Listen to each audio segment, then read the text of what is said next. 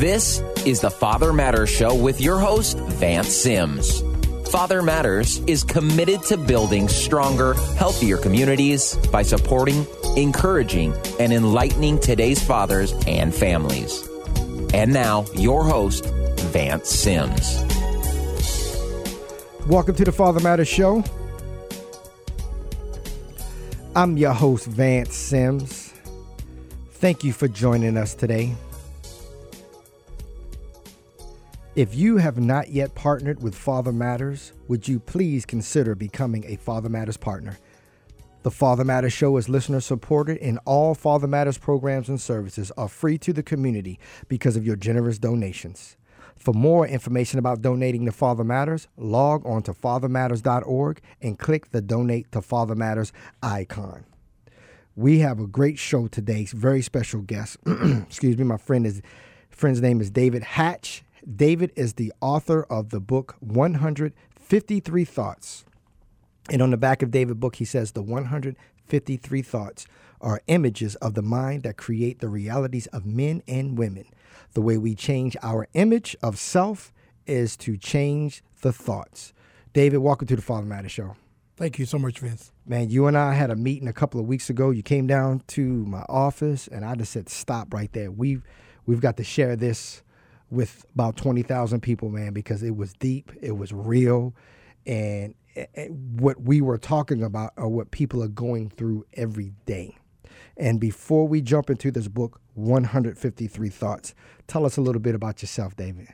Well, my, again, my name is David A. Hatch. Uh, I'm originally from Mississippi, uh, by the way of Georgia. Uh, I've been here in the city of Phoenix for about a year. Uh, one of the things that uh, about me is that I've been through a lot. Uh, my my struggle started with from the state of homelessness. I went through a homeless state uh, and because of losing a lot. And one thing I recognize, I, I've done plays, and one of the issue that I dealt with that even in the state of homelessness, you become homeless in the mind before you become homeless on the street or house to house. And what do you mean by that, David? Homeless in the mind. And take us back. When, when was this? Was this a couple years ago? We're gonna we're gonna slowly unpack this because what you shared with me in that meeting need to be heard. No, it actually happened uh, 25 years ago. Uh, I, I, I, lost my mother uh, at, at, a young age at 53. And then I went through a divorce, and you know the struggle, and had young children. Mm-hmm. And the struggle of going through divorce, and then also in that same process, when you lose a family member, that's a form of death. Yes, it is. But then when you also lose a spouse, that's also a form of death, along with the children. And then I also needed a hip replacement. All this is going on at the All same time. All of this at the same time. And how old were you at the time? At that time, I was 32 years old. Okay, go ahead. And that struggle of how to function, because I could help others, but I couldn't help myself. Wait a minute. Even before you go any further, say that slowly one more time. I could help others even though I could not help myself. Yes, because I've been there, brother. And I know a lot of other leaders and community leaders who have been there, been stuck. And we preaching and we teaching and we're reaching and our hearts were broken. Go ahead. And see, that's the, the part of my problem was I was in ministry. And when you're in ministry, you know, I pastored and as a young man and being a young pastor, having a young wife and children, and then going through that struggle, recognizing, you know, and what I recognize, how can I pastor a church and I couldn't handle my own household? I struggled with that. So I was struggling a lot with my mind. How do I function? How do I get through these issues? And that kept me stuck in my own illusion. Mm-hmm. That's why I know that when we are labeled by thoughts, it holds us back. Mm-hmm. And I was held back by my thoughts. And it became my own prison. I never literally went to prison, but I was in prison. Mm. And that's one of the reasons I got involved with prison fellowship, got involved in prison ministry, because I recognized there was people on the inside that was freer than I was. That, that were freer than you. What do you mean by that, David? Because they was even though they was bound by the cages and the bars, but on the inside of themselves they was set free. They wasn't they wasn't captured by the bars. Mm-hmm. They was free within their mind. And that captured me because I wanted to understand how could a man be locked behind bars be freer than who and I wasn't had never gone to jail, didn't experience that, but I was bound by my own thoughts. And David, you'd be surprised of how many of us men around this country are in, in high positions of at jobs, drive luxury cars, got the finest clothes, got the big house on the hill, and like you just said, in their mind and in their spirit and in their heart, they are in prison. And they don't know it. And some of the ways that they're acting out is through alcoholism, pornography, drug addiction, uh, womanizing. How how did you go from being homeless to one now author of this book, 153 Thoughts, to as well as being the regional director Southeast for Prison Fellowship Ministry? You know, it was a long uh, journey, and and I even now today, I, I, say I'm still on the journey. I'm still walking through. They say, "Well, where are you?" I say, "I live. I learn how to live in the moment, mm. not so much get caught up in time and space." How do you do that? One of the ways is that I capture my my thought because I recognize that inside of a man is a thought, and as, as the scripture says, "So a man thinketh in his heart, so is he." Well, then how do I think in my heart? Do I think in my chest? No, I do not think in my chest. I think within my mind. And then that's inside of my head. And as I begin to understand it and unpack those things that are going on inside of me, then I'm able to walk into this what I call this now reality. What's the now reality? It's it's the today's moment. See, a lot of times we want to live in our dead past or that future that that imagined future. But there's no dead past and there's no imagined future. It's only the present moment. And as I learn how to walk in the present, no matter what's going on around me, but just understand that I am that I am, and I don't have to be anyone but me. Mm. God created me the way that I am. I, I am a part of who He is. I am God. That's right. Because I am an attribute of who He is. So coming out of homelessness, how long did it take to come out of homelessness? And how did you end up writing this powerful book, this workbook that we're going to talk about? Because people, I, I, I love this because everywhere I go, people don't want to hear uh, how we are so great, how we are so super, how us as leaders and pastors, they want to know how did you get through and how did you get out of to become who you are? One of the things that uh, the process, I'm just a little bit about the process. Go ahead. As I talk about the process, one of the things that happened, uh, I, I, went through this homeless situation. It was, it was a, like a, a year or so sure. that I, I bowed through this, you know, and I began to bounce, uh, get myself back together. Okay. It wasn't a fast move, but I was able to b- begin to process my mind and begin to understand what was really going on. Because see what you what you're saying right now, it was a process. Yes. See, and I'm sharing this because we get people coming to the, the Father Matters organization like every day, and they think it's going to overnight help me with my rent, help me with my light bill, help me with this right now. You didn't get into it right now, so you're not going to get out of it right now. It was a process to get in. It's going to be a process to get out, and that's why I'm loving you what you're sharing, David, because people are hearing from someone who was there, and you're letting them know it was a process.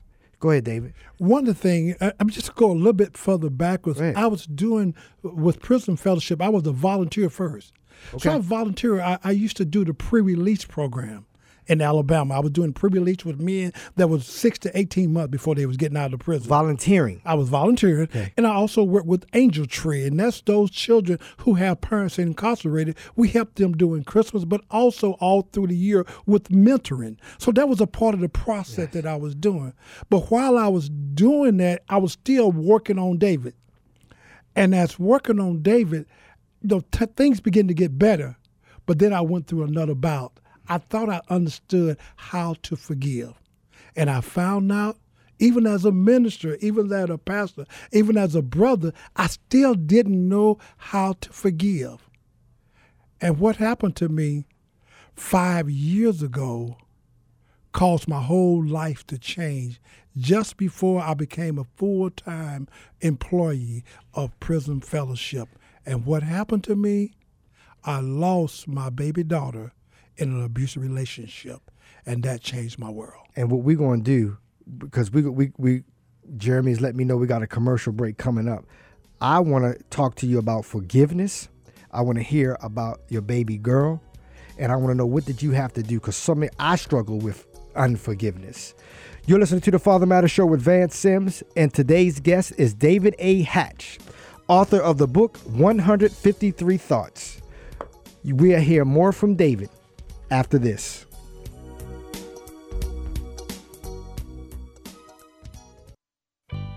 Do you love the Father Matters show? Did you know you can find us on Facebook or fathermatters.org? Or if you miss us Saturday night, you can find us on blogtalk.com or soundcloud.com. And if you want to contact us directly, you can always call 602 774 3298. That's 602 774 3298 for Father Matters.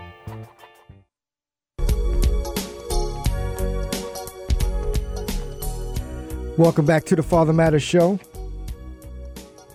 If you're just tuning in, you can catch the top of the show at fathermatters.org. Also, catch the Father Matters Show nationally every Tuesday at 10 a.m. Mountain Standard Time by logging on to blogtalkradio.com or catch our archive shows anytime worldwide at soundcloud.com. David, I'm looking at your website, which is davidahatch.com, and I love how you closed out this one part. You said, um, how can I come? Let me let me reach over here. How how can I come from my low state in life and no longer allow my thoughts and the thoughts of others to define me? I love that how you said that on the bottom of your website.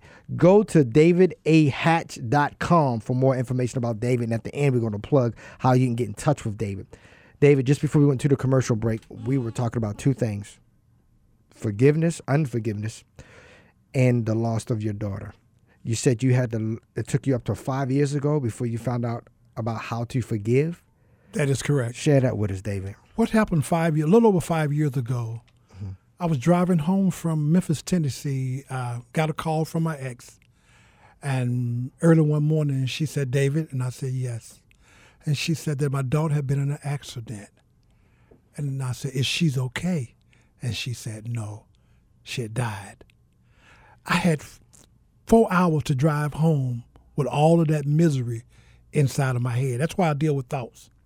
Ah, uh, yes. And I, I had all of that. And then I found out as I was driving, as people began to call me about the relationship that she was involved in, the young man was chasing her and she hit a pole and was killed instantly. So she was driving and he was chasing her in the, in the vehicle himself? Yes. Did you know anything about this relationship? I knew about the relationship, but didn't know the dynamic of the relationship. I understand. Uh, she was killed. I had to carry that in my head for four hours before I got home. And the trapment of that, and that I, I, I found out as I was driving, I felt I was angry. I got mad. I got mad at God. Mm-hmm.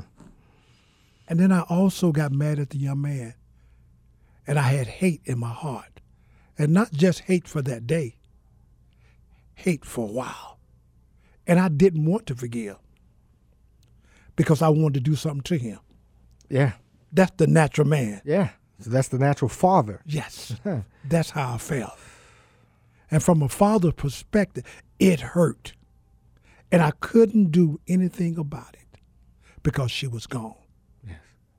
And through that process, but God, what God taught me in that, because I had to really understand how to let go.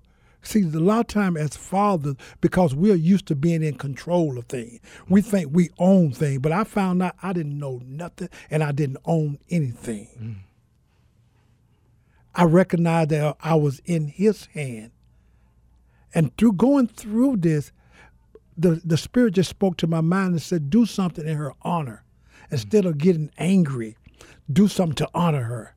And I formed the organization that that in, in her name to to combat domestic violence and issues that what young women go through. And what's the name of that organization? That was called Zanetta's House. Zanetta's house. Mm-hmm. Is Zanetta's house still exist today? No, I, I, I actually uh, before I moved here, I resolved it Okay. just because I wanted to. It was for a purpose to help me heal. And, and and I love that, brother. And and and it's nowhere near like your situation. But my oldest son Nathan, who is now 27 years old, when I was 22, I was a young father. I didn't marry his mom, and I went through the situation where for about five to seven years, David, I was in and out of court just to try to be a father to my son. I grew up without my dad. And I was told by my son's mom at that time if we can't be a family, I can't be a father to Nathan. And at that age of 22, going on 14, literally, you know, I'm out here running around, acting crazy and everything. It clicked that I said, I grew up without my father, so I was not going to allow my son to grow up without his father. So for all these years, you know, for the first seven years of his life, man, in and out of court, in and out of court, fighting and battling. And I started the organization Father Matters in my friend's studio apartment with a pack of chocolate chip cookies, two kitchen, four kitchen chairs, and a pot of coffee.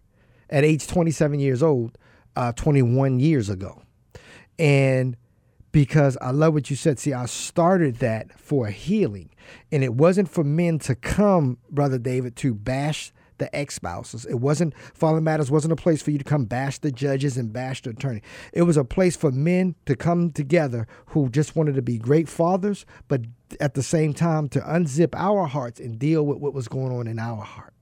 Now, twenty, you know, twenty-one years later, Father Matters is still going. You know, Blake, is- uh, Nathan is now twenty-seven, and he was five or six, six or seven years old when I started it. But I love what you said. You started it for a healing, and and I think one of the best ways to heal, and one of the best ways to forgive, and one of the best ways to get out of something is to help other people. That is definitely correct. And not only did it help me, I, be, I began to help other young women that had gone through domestic violence situations. But what happened was in the process, I was uh, asked to come and work with Prison Fellowship. Talk talk about that. Talk. I, I love that. And when I went to Prison Fellowship, I remember that I volunteered years ago, and and I worked with Angel Tree and uh, pre-release ministry. So when I got involved, I, I jumped in, you know, with all with all force. But when I got involved, when I got into the prison system, I began to share my testimony. I began to share my pain, what I went through with my daughter. And I saw young men that looked just like me begin to cry and begin to say, you know, I've done some of the same thing. I've hurt other young women. I abused girls. And they uh, just surrounded me and they became brothers. Even though they was in the system, they became brother. And just I began to release this pain that I had on the inside. It took those men being around me, talking to me, and I began to let go. As I shared, the more I shared, the more I could let go. And as I facilitated classes, God began to show me myself. Yes, sir. And in showing me mm-hmm. myself, I found out how to forgive. Not only was I able to forgive, but even when I saw the young man that done this devastating thing to my daughter, mm. I was able to look at him and deal with him without hate in my heart. I go back to a story that my godmother told me. She said, You gotta be, she was a beautician. She was an unnamed when she passed away. She said, You gotta be just like this when you to know God. She said, I used to straighten hair. And as I was straightening women's hair, sometime the comb would touch their scalp and they would say, ouch. She said, but when I was asked to go to a funeral home and straighten women that had, had passed away, and I was used to comb again, and when the comb would touch their scalp, one thing they never was able to do, they never said ouch. And she said, we got to get to a point that we do not say ouch. And that's where God got in me, where I got to a point that I could forgive and it didn't bother me. It didn't hurt me to be around someone that had devastated me. And that's when I recognized that I had given, I had gotten the opportunity to forgive. And that's where my beginning, my beginning began, is in that process. And then I began to write. write about the 153. Years ago, God spoke to my heart through an old gentleman concerning the scripture in St. John 21 and 6. When Peter and John went fishing, the scripture said they went fishing, but they didn't catch anything. But Jesus came along after the resurrection. He came along the, the Sea of Galilee and he told them to cast their nets on the right side, and ye shall find. But when they cast the net on the right side, there were so many fish that the net began to break. The scripture said they counted the fishes. And the scripture said there was 153 great fish, but the net did not break. So the God, God spoke to my mind. He said, the 153. And then I began to ponder that. 153. And then as he showed me, they was fishing in the Sea of Galilee, which was called the Sea of Tiberias, which is in the Greek men's lowest point in life. And God told me to count the numbers. And as I begin to count the number, one and five is six, six and three is nine. Nine is the highest number of men. There's no number past nine, because when you pass nine, it's already been there before. Ten is all one and zero is already been there before. And then he began to share with me, I want you to teach this, this life skill book for men but not just men, women's, teenagers that understand they can come out of their situation. The scripture says, Yea, do I walk through the valley of the shadow of death, I will fear no evil. I got to be able to go through this situation, mm. this pain that got me held up, that got me trapped in my own illusion. I got to get through it. So, how do I get through it? He said, teach them the 10 stages of life in the 153. So I said, Well, what is that, God? He said, Zero is naught. It's nothing. But you got to start from nothing. Remember that you are nothing. Without me, you are nothing. So you got to start with zero now. He said one is the beginning, two represent a witness, three is the Trinity, Father, Son, the Holy Spirit, fourth dominion, north, south, east, and west, five is power. Six is not just flesh, but it's coming out of the flesh way of thinking. Seven is completion, God completed things in seven.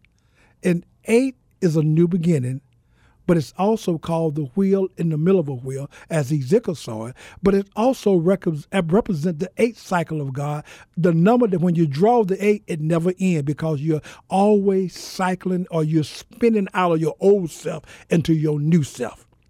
And then once you walk out of the old self into the new self, then you walk into your highest number, and that is nine. And nine is the highest number for man.